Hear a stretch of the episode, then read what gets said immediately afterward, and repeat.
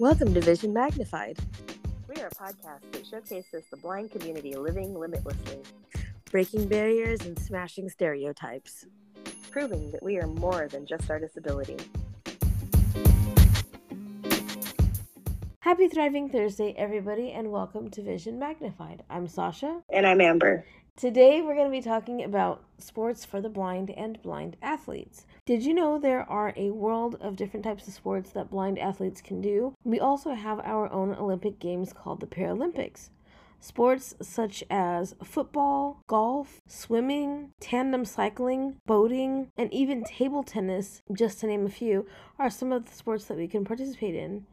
There's also other sports like goalball and judo. Today we're going to be giving you a little bit of our input and our experiences with some of these blind sports, and then we will interview Natalie, who is a blind judo Paralympian. I guess the best way to start off is how we got involved in blind sports and how they were made accessible for us. The earliest memory of a blind sport that I have was beeper baseball. Is that the same for Me you? too. Yeah, um, that was the first thing I remember doing. So, for those of you who don't know, beeper baseball is when they have a beeping ball. It makes a simple beep, beep, beep noise, and that way we can see it when it is pitched to us or when we're younger. That way we can see it to hit it off of a tee. Also, the bases first, second, third, and home all buzz. So they don't beep, it's more of like a buzzer sound to distinguish between the different sounds. And each base, I think, is a different sound if I remember correctly. Yes. So I got involved with Beeper Baseball through the Braille Institute, and I believe that was the same for you as well, correct? That's correct, yeah. My first memories of that were, I mean, I thought it was really fun. I kind of was not a very active kid, but I found it, I was like, oh, this is a social thing. I'm going to go see all my friends. But like when I got there, I was like, this is actually really fun. I never could, you know, play baseball with my family, like, you know, my uncles and stuff who played uh, for fun because I couldn't see, the ball. And uh, so it was kind of cool to just be kind of, I hate to say normal, but, you know, doing something that everybody else kind of does as a kid. I know for me, um, my dad was always like the manager of my brother's baseball team, and my brother was always in sports, and I've always wanted to be in sports as well. But aside from not being able to afford it, um, we I didn't really get into much sports because of my vision.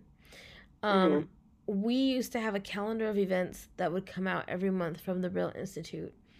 And one of the things that was there was beeper baseball. I didn't know what to expect, um, but I thought any chance that I could play baseball and kind of further relate to my dad or my brother, then I wanted to do it. It was really, really fun for me. I, I enjoyed the game more than the social aspect because I really didn't talk to many people um, until later on at my time in Braille Institute.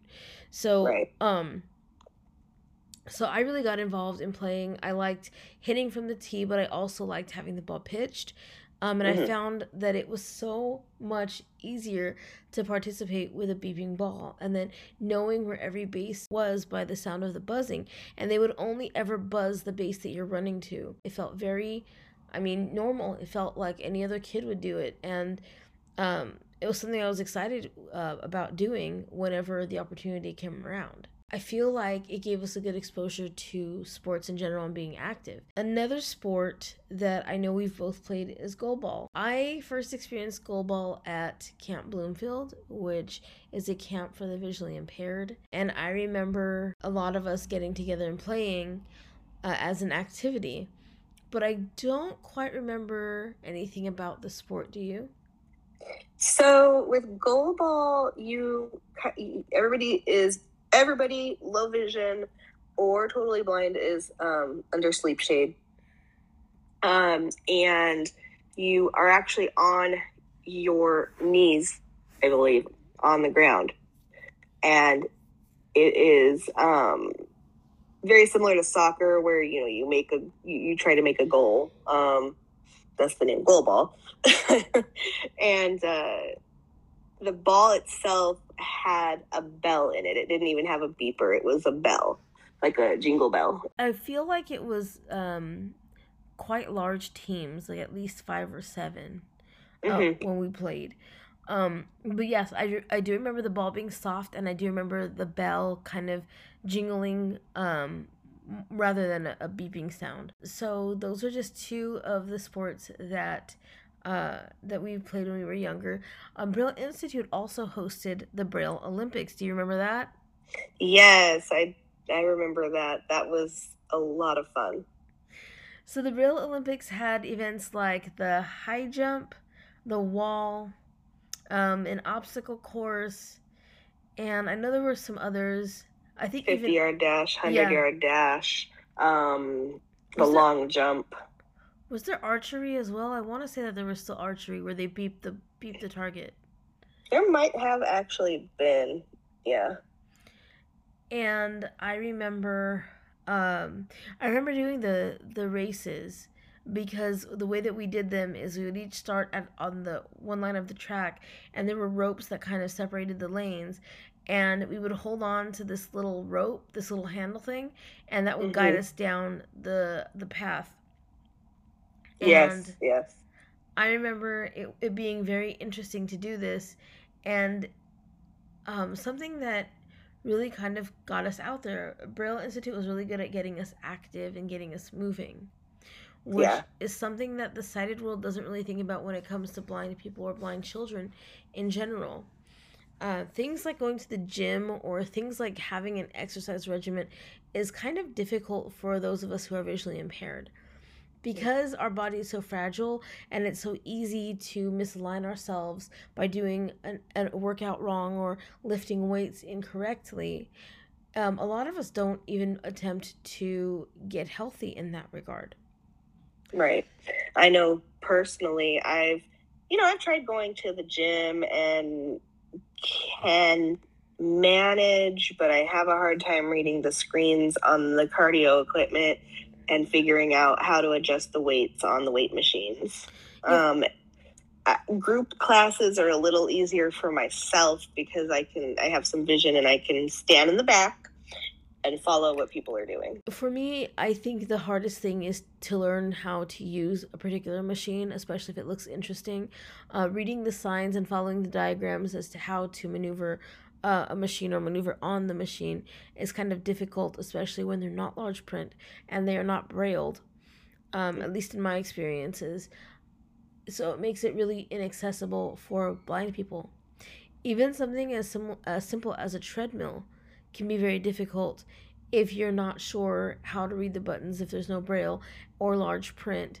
Um, so it kind of makes it very inaccessible. Um, even having usable vision it's very difficult to want to do a dance class because i feel like again if i'm not seeing the move correctly i'm doing my body more of a disservice than um, than helping myself because um, doing moves wrong or stretching wrong can definitely mess up your back or pull a Mhm. muscle or a tendon and that's the last thing i want if i'm on a health journey i know there are also pieces of equipment out there for working out that are very accessible and that or that we can adapt to our needs such as let's say a hula hoop or an infinity hoop i have both and i find them to be a really fun enjoyable and freeing sense of um, motion and it really does help me work out and get that activity going get the blood pumping get the heart moving um, you know all, all of that stuff. I find that anytime i see something accessible like um, those bands those those uh, strengthening bands the ones that you The resistance bands. yeah, there you go. Those are also accessible and i love those as well. Hmm Um, there's also like, oh my god, I used to have the this Pilates circle thing, and that was, you know, I just would read. I kind of put my the the instructions on the exercises that you're supposed to do. I put those up on my CCTV and just did them that way. Um, that was definitely very accessible. I've seen so many different ways of getting active that we really should be bringing to the forefront of blind fitness. there are places where you can do sports. Uh, the National Association of Blind Athletes is all over the country. I know that there's one in Oregon um, the Portland area, Northwest ABA. Um, and they actually have audio described exercise videos uh, on YouTube. Yeah. Um, yoga. They have yoga. They have Zumba, different cardio workouts. Um, another good one that I feel is very well described, and I don't have to watch it, is um, Leslie Sansone, uh, Walk Away the Pounds. It's basically indoor walking, um, where you basically walk in place the equivalent of a mile or two miles or five miles, whatever video you're doing.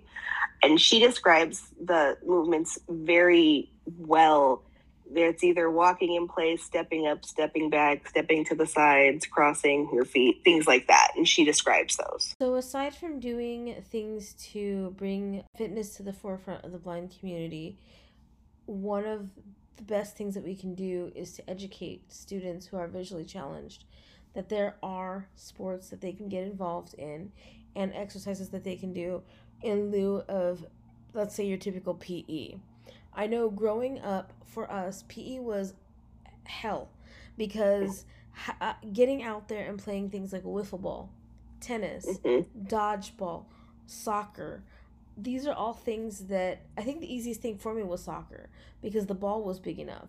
But like to locate somebody on my team, that was a little more difficult. But things like field hockey or um, volleyball. volleyball. Oh my god! like those are some difficult sports for somebody who's blind. That one as well. Oh, badminton. badminton. That one was awful. Like, I mean, at least it what didn't hurt when you know the birdie would like inevitably you know fly at you because you couldn't see it. There was no excuse for those of us who are visually challenged to sit out PE. We had to be right in the thick of things no matter how embarrassing or humiliating it might have felt for us. I remember when we were playing uh, wiffle ball. My partner was amazing at just being all over the court for me. She knew about my vision. Um, but there was a part where, or there was a point where a ball was hit right at me, and I just, I swung for all I was worth, and I missed the hell out of it. And it's like, you feel so stupid it's like what are what are you doing out here when you can't see it's a white ball with a white net and concrete pavement that's a light color. And there's no thought there's no accommodation. There's no um, nothing to to spare us the humiliation of competing with our peers when they're not really our peers, especially not, not at all in in the sighted realm. Or you know. the only the only like adaptive PE class that I ever really had was the one where the the guy would come and take you out of class for an hour, and even that is so awkward because you're there, you know, during art or during a fun subject, and okay, it's time to go, you know, and, and, and they'd come get you, and it was so embarrassing. I would have preferred something adaptive during middle school or high school physical education because I mm-hmm. remember that adaptive PE for me stopped in the fifth grade. Yeah, same. At my school, we didn't have an alternative unless you were in um, cheer or band or um, color guard. Uh, mm. Those were the only ways that you could escape PE. So I was in band um probably until my junior year and then I dropped because I never really wanted to be in band. I just wanted my letter. um yeah. But and I didn't want to take PE. I didn't want to be humili- humiliated by taking PE in high school. I think that they could have done a lot more to make PE adaptive as we got older. Um I remember some of the things that we used to do in adaptive PE were uh, like we had a balance board in our PE class. We would use that um, we would do different um, calisthenics like jumping jacks, running in mm-hmm. place, things like that. Um, we had a balance beam, uh, like like a low, not too high balance beam, but it was a balance beam nonetheless. Uh, we had tumbling mats. I'm um, jealous. We had all these things. Um, of course, we had the parachute as well. But you know, in adaptive PE, it was just like playtime. Yeah. I wish, I wish they had worked more on my balance as a child in adaptive PE because my balance is terrible as an adult. Absolutely terrible. One of the things that we have to start doing is to pay attention to those of our community who are still in school and find ways of having their back. Um, trying to find ways to make sure that they're included in all forms of physical education so that um, we are able to be active children because active children makes an active adult. And i find that a lot of visually impaired people are not very active. A lot of us are overweight. A lot of us are um, they don't we don't care for sports or you know being being active is a constant struggle because that's not something we grew up with Mm-hmm. so one of the things that I think that we need to as the blind community do is to come together and figure out how we can help those that are still school aged so that they can get the adaptive PE they need. Yeah. Even if it is, you know, after school. And I mean, there there needs to be more youth programs. Um, they there's not a lot out there, and I don't even think that Braille Institute is doing youth services any longer. No, um, unfortunately, I think round about the time, maybe a couple years after you and I graduated from um, the Braille Institute in our areas, I think they stopped doing mm, the calendars of youth events and then youth events stopped altogether. I don't know if their funding was cut, um, but Braille Institute for the longest time was the biggest source of youth activities. These these agencies run out of money, and Yeah. it's really a bad situation because most of the people that they serve are on benefits, so they can't Mm. afford to donate. Yeah. Um, and so thus these companies, these programs, they run out of funding and resources that were amazing for blind children go by the wayside. Camp Camp Bloomfield actually, unfortunately, burnt, Right, it burnt down. and uh, that was a big thing when uh, I was a teenager, at least. Places like this, like Braille Institute, Foundation for the Junior Blind, Inter Community Blind Center, Camp Bloomfield, Camp Edwards, is not only do they did they encourage blind youth to get up and moving, but they also provided a way of networking, a way of meeting other blind people, other blind children, and it gave us a sense of community that we would not have otherwise had. If you hear podcasts guests such as Shanice that we had last week and um, Vicky who we had the week previously, um, they didn't have a whole lot of ways of meeting other blind children, other blind uh, members of their community. And it's a shame because blind services such as Braille Institute are how Amber and I met.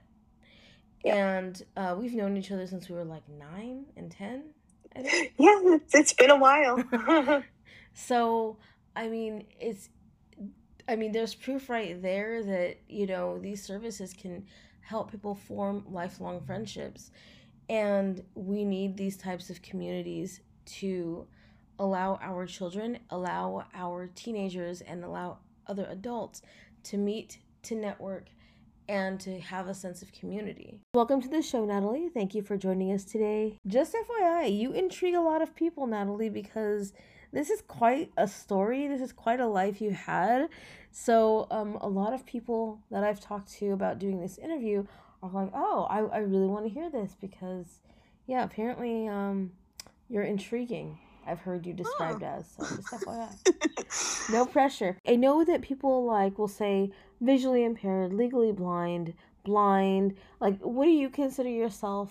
Um, and can you talk a little bit about your condition? Um, I would probably say I consider myself as like visually impaired or like I mean over here in England we don't have legally blind, we have severely sight impaired, which is the same thing really, but that's what I um would be registered as. My eye condition I have got um cone rod dystrophy and I've got nystagmus as well, which is always fun.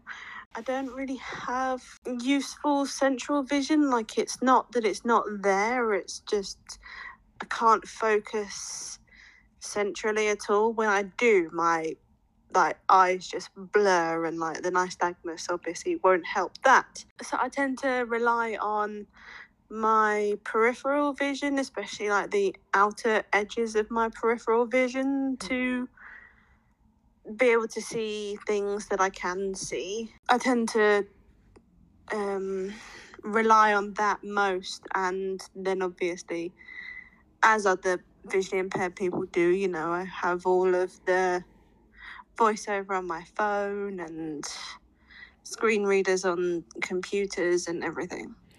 So when were you diagnosed with your uh, with cone rod dystrophy, and what kind of what led to I guess your parents or your doctors thinking that something might be amiss?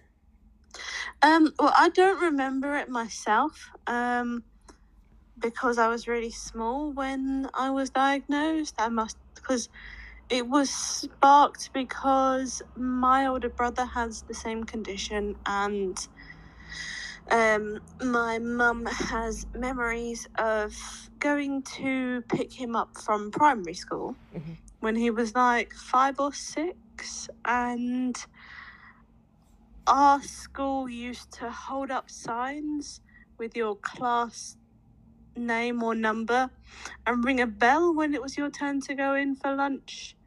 And obviously, like, you know, he was being a kid playing on the playground and he didn't see the sign, obviously. And she has memories of him uh, coming out of school in floods of tears because he hadn't been able to eat his lunch because he hadn't known when to go in for lunch and everything. And that's what like got my parents thinking they should check something. Mm. And like they have memories of him like sat on the sofa looking sideways at the telly because it was where he could um focus to watch like Postman Pat or something. Well, that kind of led to them looking at you as well. Yeah, yeah, I think because like my parents were told that it was a one in four chance that like they would have had a kid with it. So then they just then I think I must I don't really know, but they must have just thought you know we should probably check the the younger sister as well. For somebody who is normally sighted, um, how can you um, kind of explain how how your vision is impacted? Like I understand, like with for myself, because I also have nystagmus, how um, trying to focus your eyes kind of makes them wobble a bit. What is that for somebody who's sighted and doesn't understand that? Does that can you feel that? Do you see that? How does that work for you? Uh, I don't really feel it. I think the only time I feel it maybe is when I'm really, really tired and my eyes just ache. I can see the nystagmus, like stuff around me just has a little bit of a twitch. Well, more than a little bit of a twitch, like a rather noticeable twitch. But like I've, I've just grown to ignore it because it's all I've known, so I've just grown to ignore it. Is it just that the eyes that for you th- th- do your eyes wobble or do they also um not track? Because with my nystagmus, um, my eyes don't track. So like one eye will do something completely different than the other, as well as the wobble. Yeah, they do that as well. Like the number of times, like my parents or my boyfriend have gone, like, close your eyes a sec because it you've got one eye looking over there and the other one's just going off on its own thing completely the other direction. Like, just close your eyes and let them just calm down a little bit. Is your sight impacted distance wise, um, or or is it just like how you can see? Um, definitely impacts like distance. Um, like my depth perception isn't. It's, it's not horrendous, but it's not really good either. Like the number of times I've gone to reach for something and misjudged where it is because it's wobbled and I've thought it was in one position, but it's not. Um, and like I can't see things the further away they are. Like in school, I could never see the whiteboard, no matter how close I was to it. It's funny because people don't understand that. Like, cause we, I know for uh, for myself, I was literally, I had to literally be like inches away from the board in order to see what the teacher was Mhm. writing on it. It's like you can't be close enough when you're far away. Yeah, yeah. It's like um, whenever they used to put like films on the computer, um, they would have it projected onto the whiteboard and playing off of their computer screen. And most of my teachers would be like, "Oh, come and sit in my seat and give me like their seat right in Mhm. front of the computer." But I was still like, you know, fair enough. I'll come and sit here.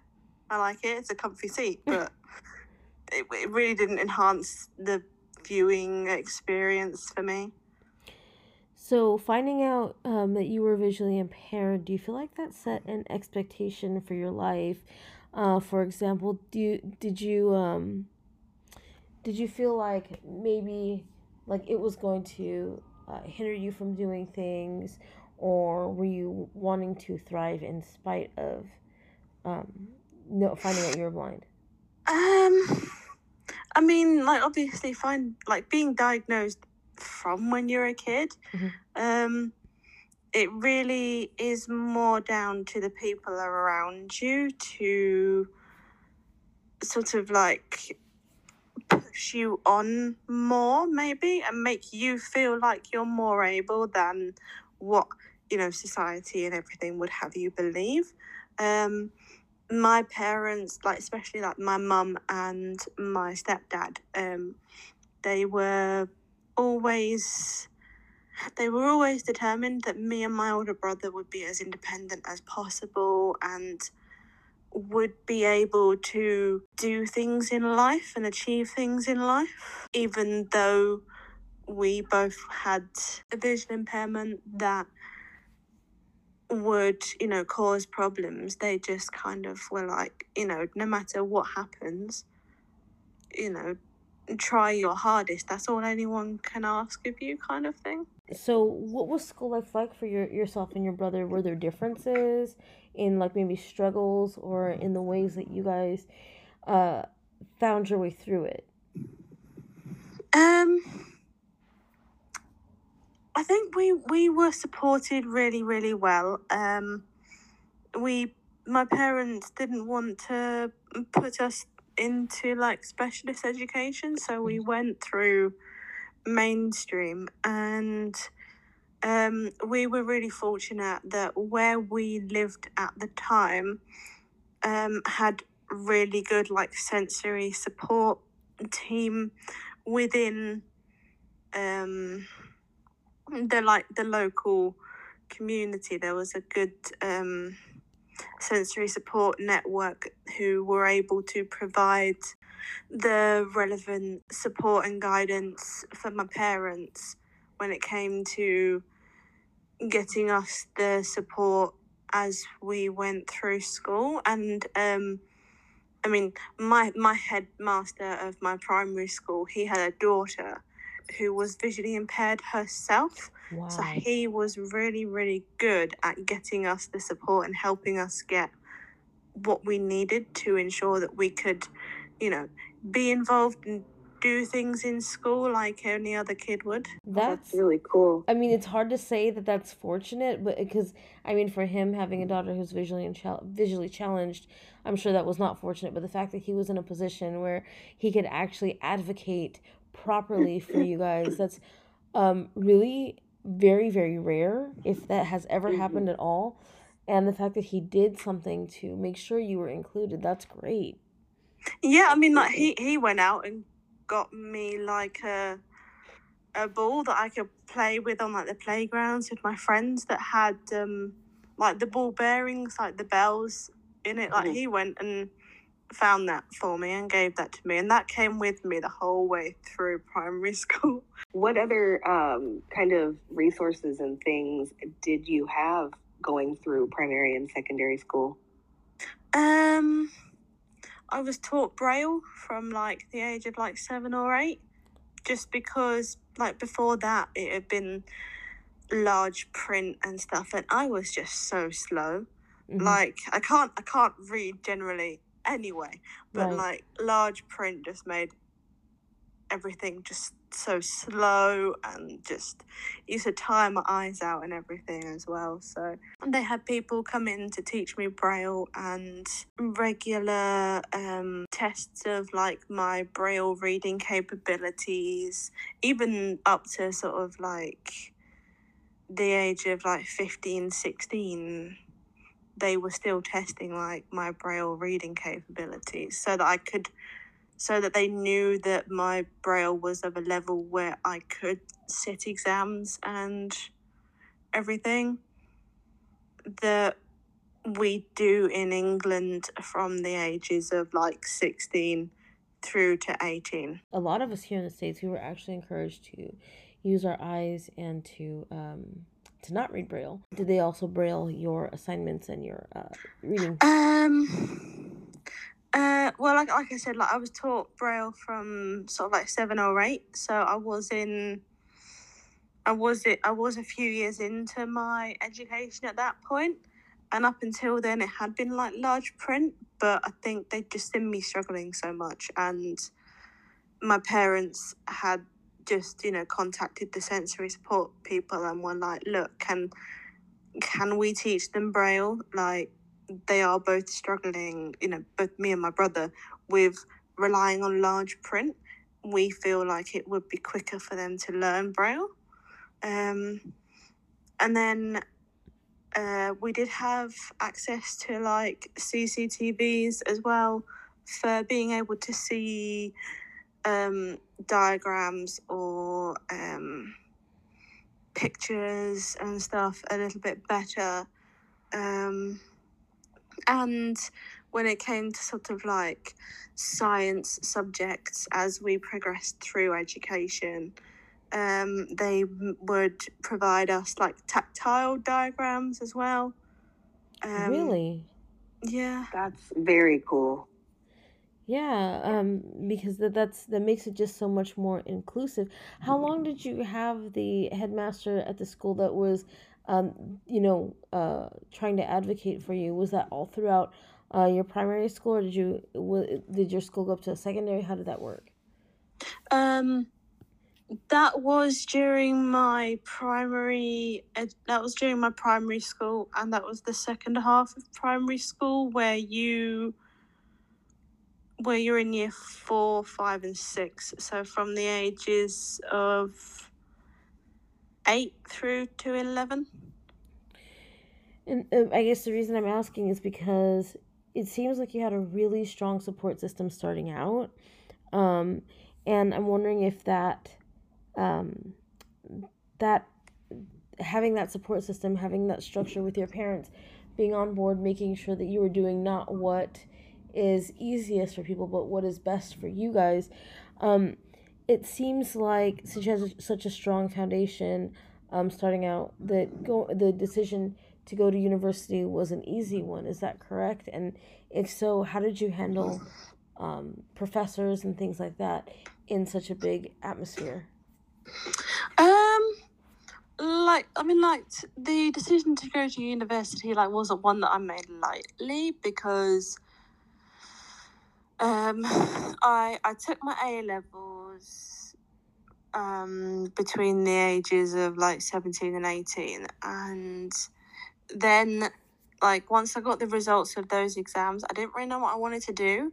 Um, so I did take a year out of education um, because I just did not know where I wanted to go and what I wanted to do. Uh, when I was like when I was nineteen, I did go and do a couple of um, other qualifications because I didn't know whether I wanted to go straight and try and find a job or anything. Mhm. Um, and like because because those um, those qualifications that I chose to do, they weren't as well supported as like my schooling had been. Like I managed to, you know, pass the qualifications and I have them, but because you know I was an adult and there's not necessarily the same kind of setup for adults as there is for kids. Mhm. I was supported, but not as thoroughly as I had been through general education. Um, but then, like, I was asked about university when I was like 21, and I found a course that sounded interesting to me, and I was like, okay, I'll go. I'll give it. I'll, I'll see what I can do with it. Like I really wasn't expecting a lot because the degree I chose was quite like a sciencey practical course. So um, that would like impose like different barriers and different issues as compared compared to something like English language courses or like an educational course. Um, just because of the difference in the content type. in the states we have you know vocational rehabilitation that supports us through either going to school or getting a job. Is that something that um, you similar do you have did you have something similar to help you with university or did you do it all on your Um, own? Uh, well, like we have a setup which is called Disabled Students Allowance, which you go and have a sit down meeting with um, like an assessor, and you discuss your needs and everything, and um, they put in place um, like they they put in they they um start like a referral to get you the funding money to go towards note takers for your lectures or um, a laptop with screen reading software of like your choice within reason obviously because they don't have millions and millions of pounds to hand out. Um, right. but um, I mean, I through that system, I got I had note takers in all of my lectures, so I didn't have to worry about taking my own notes. I could sit and listen to the lecture and take in what I could, and then I would get sent over an electronic version of my notes for me to go over in my own time. Um, and I got given a laptop with screen reading software, and I got given like a camera thing that could scan, like take and take and scan like pictures of like pages from um, textbooks, and with a program on the computer, it would then read those pages to me. I never used it because I didn't really know how to use it, but Mhm. um, it was something that was there that if I had needed, I had I had it there. Yeah, it seems like they really, really at least want to set you up to succeed. Um, now, is it stuff that they're like in this meeting? Is it like, okay, so this is the degree or the major I want to have. What equipment do you suggest that I have, or can I get to do this, or it, does it change throughout? Um, like if you need a different class, to, do they have different meetings throughout your time in university, or is it just one ma- major meeting? Um, I I think it it just is like it's a general. Um, I'm going to university. This is my disability. These are my problems. What can be put in place to help me? What can the money go towards? How much money can you provide towards what I need to help me? They couldn't be specific to the degrees because there's such a massive range in the types of degrees, styles of degrees, and even like between universities, what they include and don't include in their content. So I, I believe that it's just one kind of like allowance to go towards making university accessible to you rather than making your degree specifically accessible Oh. to you. It's making just accessing stuff more accessible, really. That makes a lot of sense because especially if if, if a major changes or a student changes their mind, they at least still have that software and that capability to make whatever they want accessible. So that kind of makes more sense than how they kind of do it over here, where you get things tailored to the degree that you want. What made you decide to study exercise and health? And um, I guess did, did judo have a part to play in that? So I mean, like when I was a teenager, I really didn't enjoy like physical education in school. Like I just, I was a typical like teenage girl, like far too like insecure and just like paranoid about people judging me. Because nine times out of ten, I couldn't really join in properly. Um, but I think sort of like once I'd started doing um my judo and stuff when I was like 15 16 once I was settled into it all and felt capable with it I felt better about exercise and everything and I got intrigued by um exercise and like health conditions and everything. And um, when I looked on the university's website and the courses that they provided, it was it just sounded interesting because it went.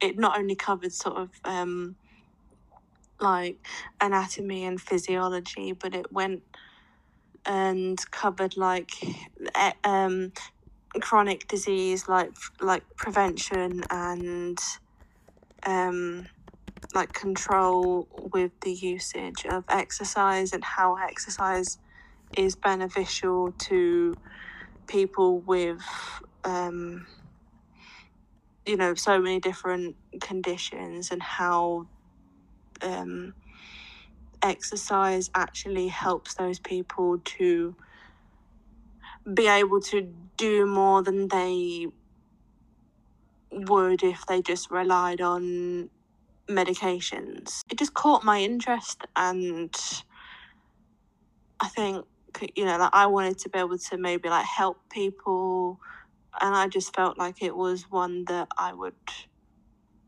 find interesting to cover the all of the modules. So I know that you had mentioned previously um you weren't like really into physical education. Um what were your PE classes like growing up? Like I mean obviously like going mainstream you don't have the access to equipment that would make sport more inclusive for you so I was kind of like reliant on like nice friends in my class to help me join in or um, during secondary school there was a woman who worked within the PE department who was fairly active herself so she would come and join in the my PE lessons and she would be like my my eyes during those lessons. Like if we were playing football, I'd hold on to her and I'd run around with her, kind of thing. But I, I just didn't enjoy sport really in school. Completely understandable. It, it can be Yeah. it can be challenging. I we didn't. I know personally, I didn't have any of that. Um, people really helping so much. We had to do things like play volleyball. So Oh, I got understandable. hit in the face multiple times with volleyballs. Like, Volleyballs, And wiffle dodgeballs, balls, tennis as ball, well. dodge yes. yeah. Oh my gosh. cricket balls, cricket. Oh, gee, uh, cricket balls are really, really hard. Thank fuck we did Oh, not wow. have cricket. That's one. Or lacrosse. Lacrosse is one I would have loved to play, but probably would have taken some damage from that too. So is this what kind of led I- uh, to your university uh, thesis as far as inclusivity and um, in sports and things for the visually impaired? Yeah. Yeah, yeah, like it was kind of like based off of my experiences previously and like I mean, I know, I know a lot of visually impaired people and I know that so many of them either you know, are lazy and just don't necessarily want to do exercise mm-hmm. or just find it difficult to do anything other than kind of like the likes of goalball. Um,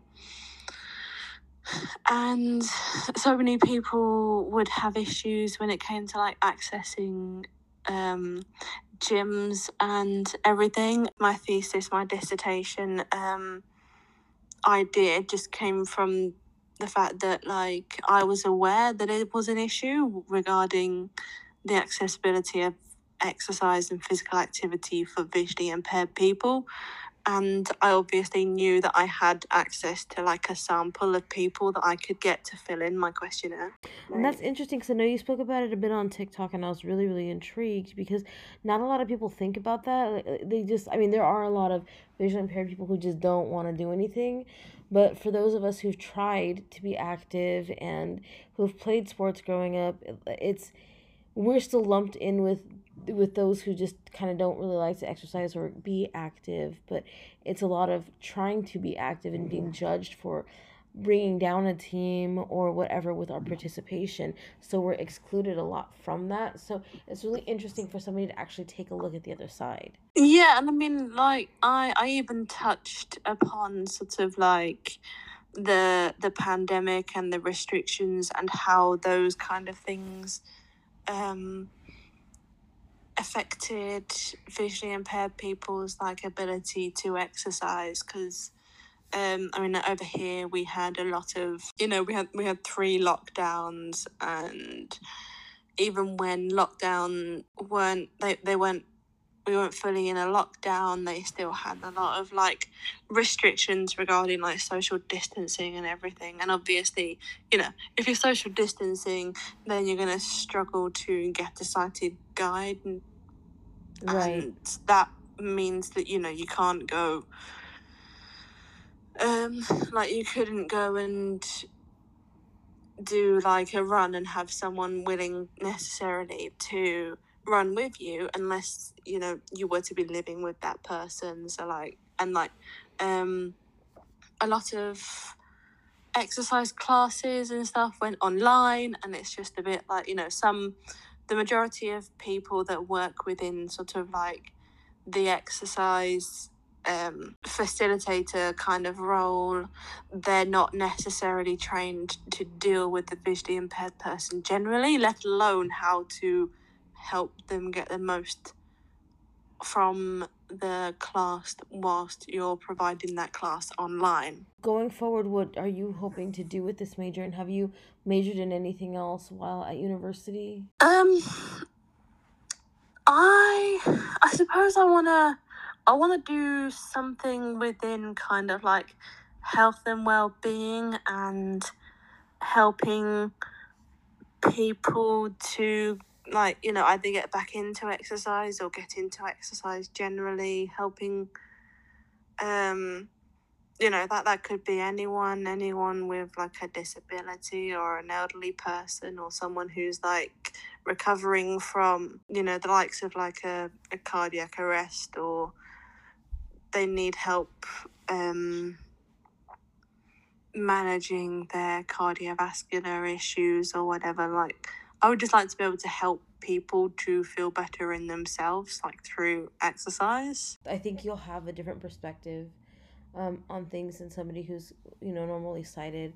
Um, you'll be able to anticipate needs that they probably wouldn't. So I want to get into talking about judo and um, because a, a lot a lot of your TikTok is showing like what you pack to take to a tournament um, and actual matches that you've had. So I'm really really interested to talk to you about this as well.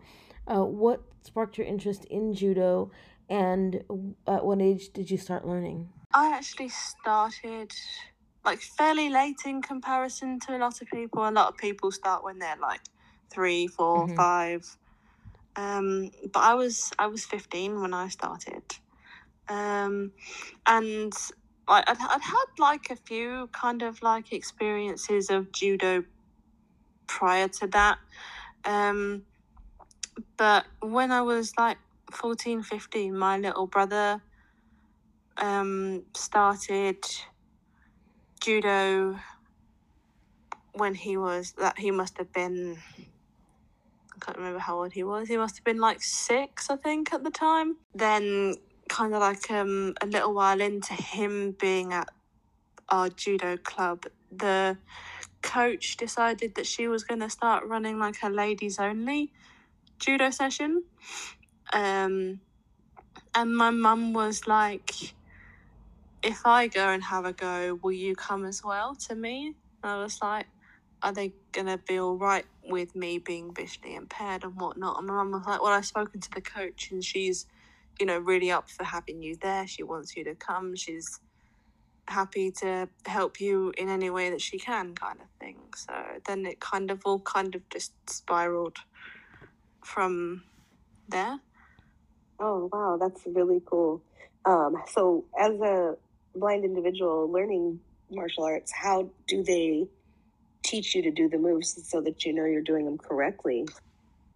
Um, well, my my original my original judo club had quite a few coaches who would be like on and around like the mats with us, and um, like when it came to like learning movements and everything, um, the coaches would obviously just call everyone up and go over stuff just generally. But then once they were like, okay, you go and have a go now, kind of thing, I, you know, whoever my partner was, the coach would come and like they would either demonstrate the movement on me or they would talk me through what I was doing and like position my arms and my feet and stuff in the right places.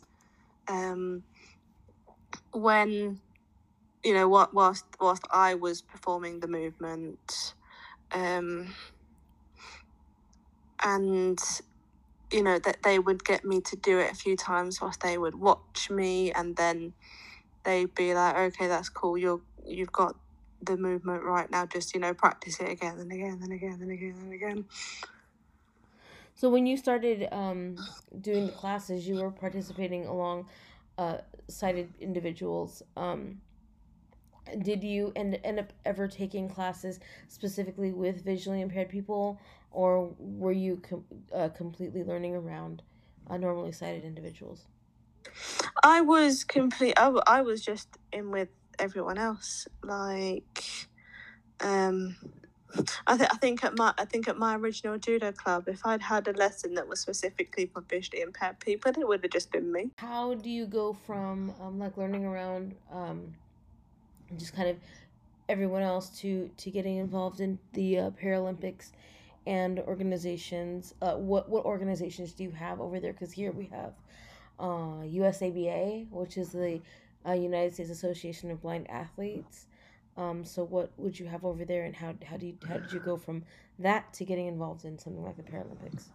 Um. Well, I mean, like our kind of like body for sort of like national blind sports is British Blind Sports Association, I believe it's called, um, or just British British Blind Sport. I can't remember. Um, but um, where I used to live and where my original club was um, was about 40 minutes drive from where the national like teams were based back before 2013 um, and my my original coach was was known within judo because um, she's a quite high level um, referee within both national and international like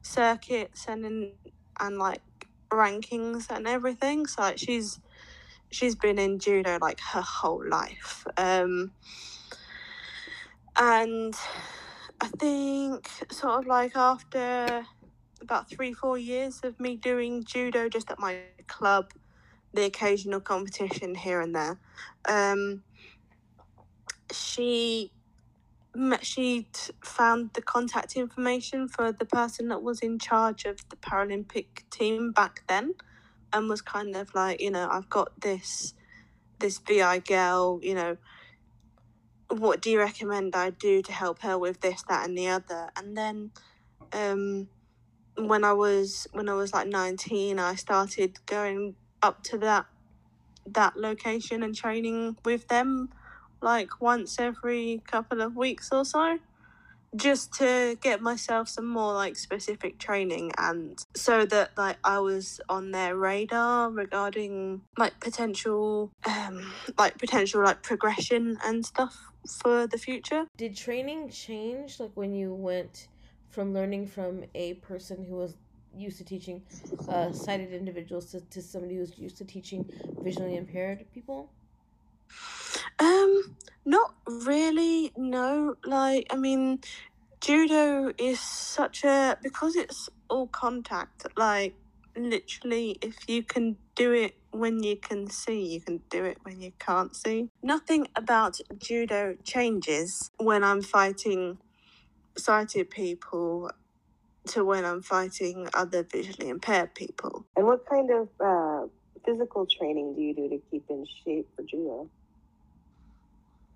Um, well, I mean, I've I've always had like coaches and stuff say like the best way to be able to be good at judo is to train in judo, um, because it's really hard to transfer um the kind of like specifics of judo into movements and actions in the gym.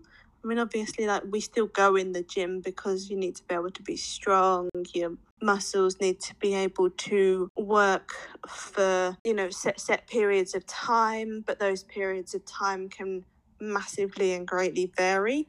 And like the only way to get the intensity of like a judo fight is to get on the mat and fight with someone. So, for those who are not familiar with judo, can you explain just a little bit about is it a martial art or is it more of like a fighting style? Um, is there differences in fighting styles versus tournaments versus the Olympics? It is a martial art, but um, definitely what you get kind of like in the Olympic and the Paralympic Games is definitely um, different to the like um, traditional kind of like judo style. Um, a lot of clubs tend to focus more on the um, fighting style that you get within the Olympic and the Paralympic Games because that's what most competitions involve. There's not really differences in fighting styles per se. There's just everyone has their own everyone has their own judo. Like every judo fighter's judo is different to the next.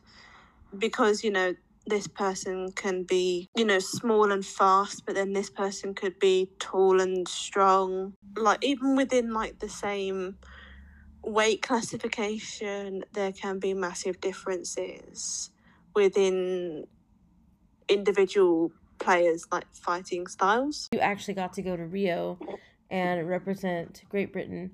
Um, how what was that like? How how was the lead up to that tournament, like tournaments or whatever, like whatever you had to do to get there, and then what was it like to actually be there? Um, well, I mean, like for me, it's it's still a bit of a like okay that that that did actually happen um even like five years later you know even a whole other like paralympic games like later like it's literally still oh, i still don't have the it was just it was just one hell of an experience like i mean i i wasn't supposed to be going initially but then with the whole Russia scandal with their um, doping accusations and whatnot, um, and the International Paralympic Committee deciding that Russia would be banned from Rio. Um, I I was able to go then um and literally like when when i got the news i thought someone had died like between being told and when i went like that like a week and a half was manic because I had to go and get a couple of injections and Right. Because you're traveling to other another country completely. yeah, I had to get like I think I had to get yellow fever and tetanus. Um, but like when, when we got out there, it's just one of them experiences. Like it's it's it's really hard to describe that sort of like sensation of like awe and like wonderment almost that I was there and I was actually experiencing these things and like you know my first fight on my day of competition was against the Brazilian home favorite and I was literally like so I was walking out into a stadium full of Brazilians you know screaming their heads off banging everything and just being able to hear like one or two people that were the parents of other people on the Great Britain team being like, woo, just like really, really quiet in the background. I was just like, yeah, this is not, you know, this this is not pressure at all. No, not at all. What was it like being there just in general? How did they have accommodations set up for you? Um, were there like dorms or what was the whole experience like? Did you get to see Rio at all other than the stadiums and the gyms and stuff? Um, um, like you stay in almost sort of like blocks of like apartments or like flats or whatever you want to call them, and like per team, I suppose there's um, and that, that's that's like per country. So like I was in obviously the Great Britain one, and then I was on, then I was in like an apartment with the rest of the judo team, but because they hadn't planned for me coming, I was in what apparently was referred to as like uh, what would have been referred to in sort of like the times when people had like maids and stuff. It's like the maids' quarters. Really? So it was literally like a tiny, a tiny little room with like a single bed, just about big enough for me and like a tiny little sort of like wardrobe, and then I just put my bag at the end of the bed. Like I didn't, I didn't even have air conditioning in my room. There was a big air conditioning unit that I had to like turn to face my room when I had the door closed, and it was just it Mhm. was mad. Um, um, and like just around the athletes' village is mad because you know you're walking past people from all countries, you know, all backgrounds of their own, and you know, you look in one direction and you see people walking with canes. You look in the next and you see people on like walking frames or crutches, and then you look around behind you and there's people in wheelchairs. It's just mad. There's just so many people, and you just think, you know, these are like the people that are the best within their um sports, and you're like, you know, you, you bump into like Paralympians you've heard of, and you're like, oh my god, I know that person. I didn't think I'd ever meet them. That sounds like um a very immersive experience and kind of um uh, an anxiety inducing experience because it, I would think that since you're around so many people um just trying to find your way around being visually challenged um you know I can't imagine how that would be were there like signs to tell you where did you get like um some sort of a walkthrough or did you have people with you uh, like were your parents able to come how did that work Um, my parents weren't able to get out there. Um, I mean, like my mum doesn't fly anywhere. She won't even do like the forty-five minute that the flight is to go to France. Um, but and also because they had very little notice, flights and accommodation was an extortionate price. Um, but um, when when we're away at like events and stuff, like as a team, um, because like we all know each other and everything, like we all know how to help each other out. Like I've helped a few of them like avoid stepping in puddles and stuff when they've not found it, and they can help me like read things and find things on shelves and stuff. But then obviously then we have like the people the like the, the um coaches and physio and everything, and like they all know us as well, and they know how to help us out and stuff. And it's like when we went for food, they we we were all going together anyway, and they would help us out finding what we wanted to eat and stuff. Um, but they did do a few like walk arounds of the place with us, and um, like I managed to be able to find my way to the shop and back and stuff if I needed to. When you um travel to Rio, I know that that's not the only place that you've traveled. Um, I know you've done like quite a bit of traveling. Where's the your most favorite place to go, or what was the most exciting, or even like the scariest place to go? And do you ever have any kind of anxiety over that being visually challenged? I mean, like I think I don't think I've ever had any anxiety. I think the only part of traveling that gives me anxiety is just like turbulence on the plane. Um, just because it shit shits me up. Like I literally like grab onto people. I'm like, I don't like the turbulence. Make it go away. Oh, Uh, yep. but like I think just because like I've had I've had good experiences with travel um because of the people that have been around me and because of sort of like the the airport staff or the flight staff or whatever like I think that kind of like the anxiety of oh my god where am I going I don't know where I'm going what what do I do when I get there I don't know what to do it's like that kind of like anxiety is kind of not I think it's still there to a point because I'm still like, what if I get lost? Blah blah blah.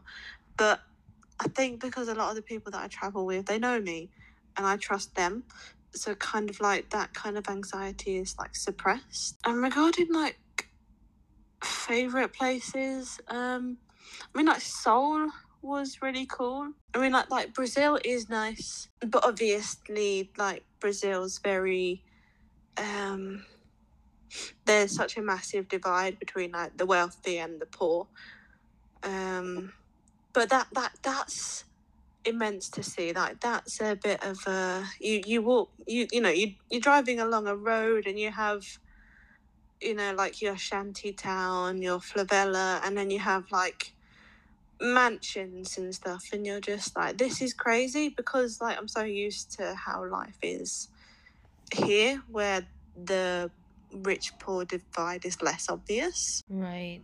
Um, do you ever get, I guess, culture shock would be the thing? Because things are done very differently in other countries. Etiquettes there, mores, you know, um, social cues that they might have that we don't, that might be visual.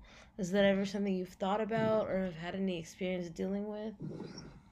Um, I think I've I've thought about it before. Um, I don't recall any experiences myself. I mean, obviously, there's always the kind of like um thought process of, oh you know, I'm visually impaired. Are they going to notice what will, you know, is it common place, common practice for them to, you know, offer sighted guiding or offer like assistance as frequently as it is in, you know, in England or whatever? Like, is it am I going to run into an issue? But I mean, most of the time, I don't think I've ever had a problem. Out of all the places that you have traveled, where what has been your favorite destination? Um, I mean, like, I hate to be like stereotypical, sort of like Brit in America, but like Florida was really cool. Oh, what did you do in Florida? Did you go to uh, Universal? I did the theme parks. Yeah. yeah. Of course. it You can't go to Florida and not do them theme parks. I mean, it always kind of makes me laugh because people come from um all over the world to go to theme parks here that I have never been to, and I live here. Exactly. Um, just to kind of sidetrack, when you went to Florida, did they have the Wizarding World of Harry Potter? Did you have any interest in seeing that? Like, and if you did, what was that like? Yeah, yeah. Um, it was cool. Like we did the Hogwarts Express from like uh, uh, from like the um I can't remember the names of the two separate parks that it goes between, but we did the Hogwarts Express ride between the two parks, and then um, we went at a couple of rides there. I know this was like four or five years ago now, but like it was a lot of fun, and I did really enjoy it. And I was like, "It's Harry Potter." oh, it sounds much different than the Universal in in Hollywood here in um in California. I went to the Wizarding World of Harry Potter there. There was no Hogwarts Express. There was I mean, it was it was cool, but I think I'd rather see the one in Florida. Yeah, I, I've not been to either. So, and I'm I'm a big Harry Potter fan, and I would love to go to Florida. So maybe at some point I'll get down there. But I don't I don't think I'm even gonna bother with Hollywood because, like, why would you want like the lesser version of something you dreamt about visiting? So I did get a wand though, so that was very exciting. no, I got a T-shirt when I went. so who do you feel like inspires you, whether in life or in judo or things of that nature? I'm quite uh I'm quite a driven person. If I want to do something and I want to be able to achieve something, then I kind of like you know I get the bit between my teeth and I like run with it kind of thing. I think I think it's a lot of self determination because there's always been those people that are like, oh my god, you're so inspiring, you're so amazing, and I'm just a bit like, no, I'm just being me and doing what I want to do. That's not really that inspirational. I'm just living my life and doing what I want to do with it. Um, Mhm. but then there's also been those people that are like, oh, you can never do things like that, blah, blah, blah, blah, blah. And I'm just a bit like, hang on. You're saying I can't do it? Well, I'm going to go and fucking do it. Watch me. Watch me. Watch this space, yeah. You know, and that's great. Do you uh, like I I I'm always curious to ask when somebody's as fearless as as you are, do you feel like having a good foundation early in life really kind of set you up to to be that fearless, to take on whatever and, you know, figure it out yourself and and have that drive and that wherewithal to make corrections and adjustments when need to and continue on? Yeah, exactly. Yeah, I do. I do think so. I think kind of like having good foundations and having like a good support network of people around you from a young age does really help. Like, you know, I don't think I'd be anywhere near where I am if it weren't for you know the like. I mean, like my mum is probably the most amazing person in my life. Like, she's she's done absolutely anything and everything for all three of her kids Mhm. and like you know sort of like two of us are visually impaired and my little brother's not but you know it doesn't stop her from helping him any less or you know helping us any more than him kind of thing. It's she's definitely put a lot of time and effort into being a good parent to her kids. She is kind of like the rock that has stabilized like the whole family to her kind of thing.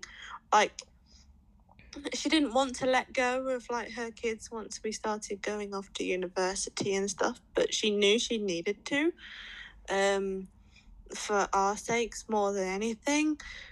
But she's never hesitated in coming coming you know no matter how far away we are coming and helping if we needed her.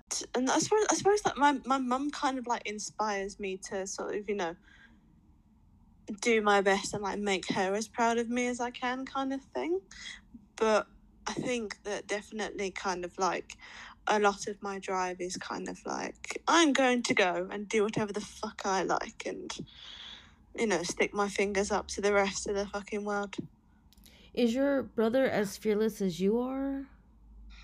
Um, my older brother is probably he's maybe a bit more. He's got slightly better vision than I do. Um, he doesn't have nystagmus with the cone rod dystrophy. Um, so like he can see a bit clear clearer than I can. Um, and like I can be a little bit wary when I'm doing like a new train journey on my own. Mhm. But he's very much he'll Google it, he'll find the train stations, and he'll just go and wing it and just go and wander off and do what he wants to do, kind of thing. But whether that comes from being male or being a bit older than me or whatever, like he's definitely got less anxiety and less worry in his life than I would say I have. Like, mine is there, but it doesn't necessarily stop me. Are you still competing? I know uh, the pandemic has changed a lot of things. Um, are you still competing? Are you back to competing? Like, where do you stand with judo now? Um, I'm still training. Um, I haven't had a competition yet. Um, but that's more down to like my own choice regarding the fact that you know training did completely stop for almost a year so it's kind of like get myself back into the swing of it, get myself back to where i feel comfortable that i could compete you know without risk of injuring myself and just feeling comfortable to do what I need to do when I go to competition. So, with all that you do between judo and university and training, um, and just having a life, a social life, and getting, um, you know, going out and, and cutting loose and whatnot, what gives you peace? Like, what do you do to relax and just kind of shut down and, you know, take time for you? Um, I like to sit and listen to like an audiobook. Do you have a favorite author or a favorite series other than Harry Potter? um, no, not really. Like generally, I'm down for most books. I'll give most books a chance. Um, I like kind of like crime and like detective kind of ones, but then I also like your kind of like sappy kind of like romance ones as well. Um, or like funny books that just you know, sort of like just take the piss out of like a story that are a story, but it's about like someone that makes this mistake and that mistake, and all these things happen, and you just you literally just you know laugh out loud at the book, and you're like, oh dear. Um, apart from that, kind of like I suppose just just sitting and just chilling. Um, like hanging out with my boyfriend or whatever. Do you um do you have like um a favorite go to like comfort food, comfort show, uh thing like that? um comfort food. I mean I don't know, like I, I have a massive sweet tooth. Like Same. give me any chocolate, any sweets, any cakes, yes, any biscuits, I'm happy. show i suppose like if i were to literally just want to put something on to put a smile on my face it'd be like the big bang theory yes, or like girl. how i met your mother love that like that yeah that is awesome because that's also my comfort show i could watch that series in repeat every day and I wouldn't get sick of it. We have some rapid fire questions. These are just basic simple questions, one one okay. word answer type things. Amber, would you like to kick us off? Kick us off here. Sure. Uh, so cane or no cane? Mm, cane. Sunglasses or no sunglasses? No sunglasses. Favorite adaptive software? Mm, voiceover. Favorite phone app? WhatsApp. Audio descriptions on or off? On. Cooking or takeaway? Oh, takeaway. Yeah, takeaway. uh, sighted guide or follow behind? Follow behind. Biggest blind person struggle. Um, mm. uh, shopping. Biggest blind person win. Uh, discounts everywhere. right? That's actually a good answer. um, what is uh, a message that you'd like to send to your followers, um, friends or fans? Um, do whatever the fuck you want to do. well, thank you so much for joining.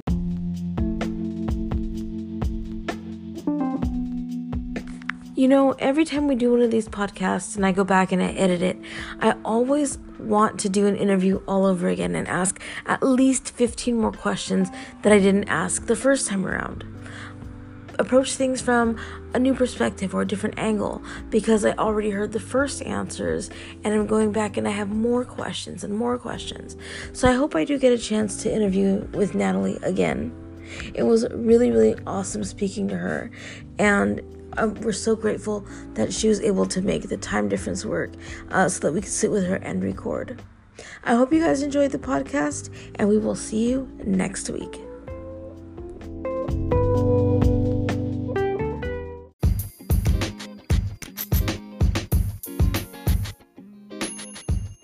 Listening to the podcast this week. We hope you enjoyed the show and look forward to seeing you next time You can find us as Vision Magnified Official on TikTok and Instagram. and on Twitter as VMO Podcast. See you next time.